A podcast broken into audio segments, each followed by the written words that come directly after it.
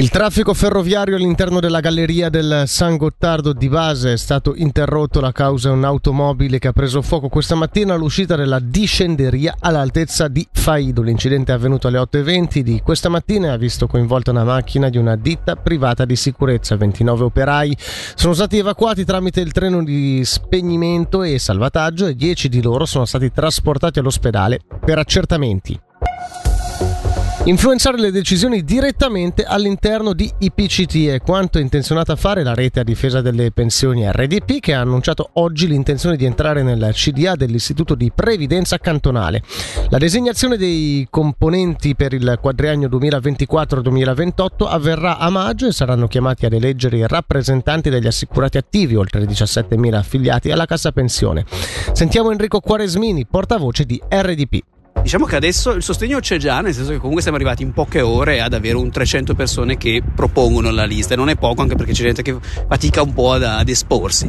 Eh, quindi il sostegno c'è, c'è sempre stato, continueremo il più possibile a chiederlo. Eh, la gente ha voglia, ha voglia di muoversi, ha voglia di sapere, ha voglia di partecipare. Ecco, poi c'è tutta una parte di persone che forse non si è ancora resa conto che, in, che sono in gioco interessi molto molto forti, quindi faremo il possibile perché la, le elezioni siano più partecipate. La scorsa tornata ha partecipato mi pare un quarto dei, degli aventi di diritto. Bisognerebbe arrivare ad un margine un po' più alto. Quindi chiederemo alla gente di votare, di muoversi, anche perché è semplicemente il materiale arriva a casa ed è molto facile da, insomma, da compilare in maniera estremamente facile. Quindi cercheremo il più possibile di mobilitare ancora, certo.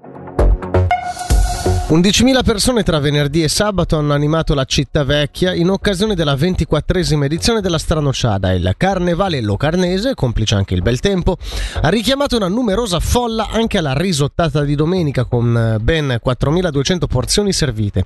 Pure dal punto di vista della sicurezza non sono stati registrati incidenti di rilievo. Per un bilancio sulla manifestazione sentiamo la portavoce Elisa Bazzi. Sicuramente bel tempo complice di questa ventiquattresima edizione abbiamo potuto riconfermare un venerdì sera molto in tema carnascialesco con le Google, i concorsi con 4.000 persone. Il sabato sera invece siamo riusciti a sforare il, il numero di entrate dell'anno scorso con 7.000, circa 7.000 persone che hanno visitato la città vecchia e penso che la ciliegina sulla torta rimane veramente la strarisottata in Piazza Grande dove siamo riusciti a servire oltre 4.200 porzioni di risotto. È il secondo anno che facciamo questa nuova formula e se l'anno scorso era diciamo un'edizione un po' prova, un'edizione zero, adesso possiamo dire che è una formula consolidata che funziona, che piace e penso che lo dimostra la Piazza Grande veramente piena zeppa di gente oggi ed è stato fantastico.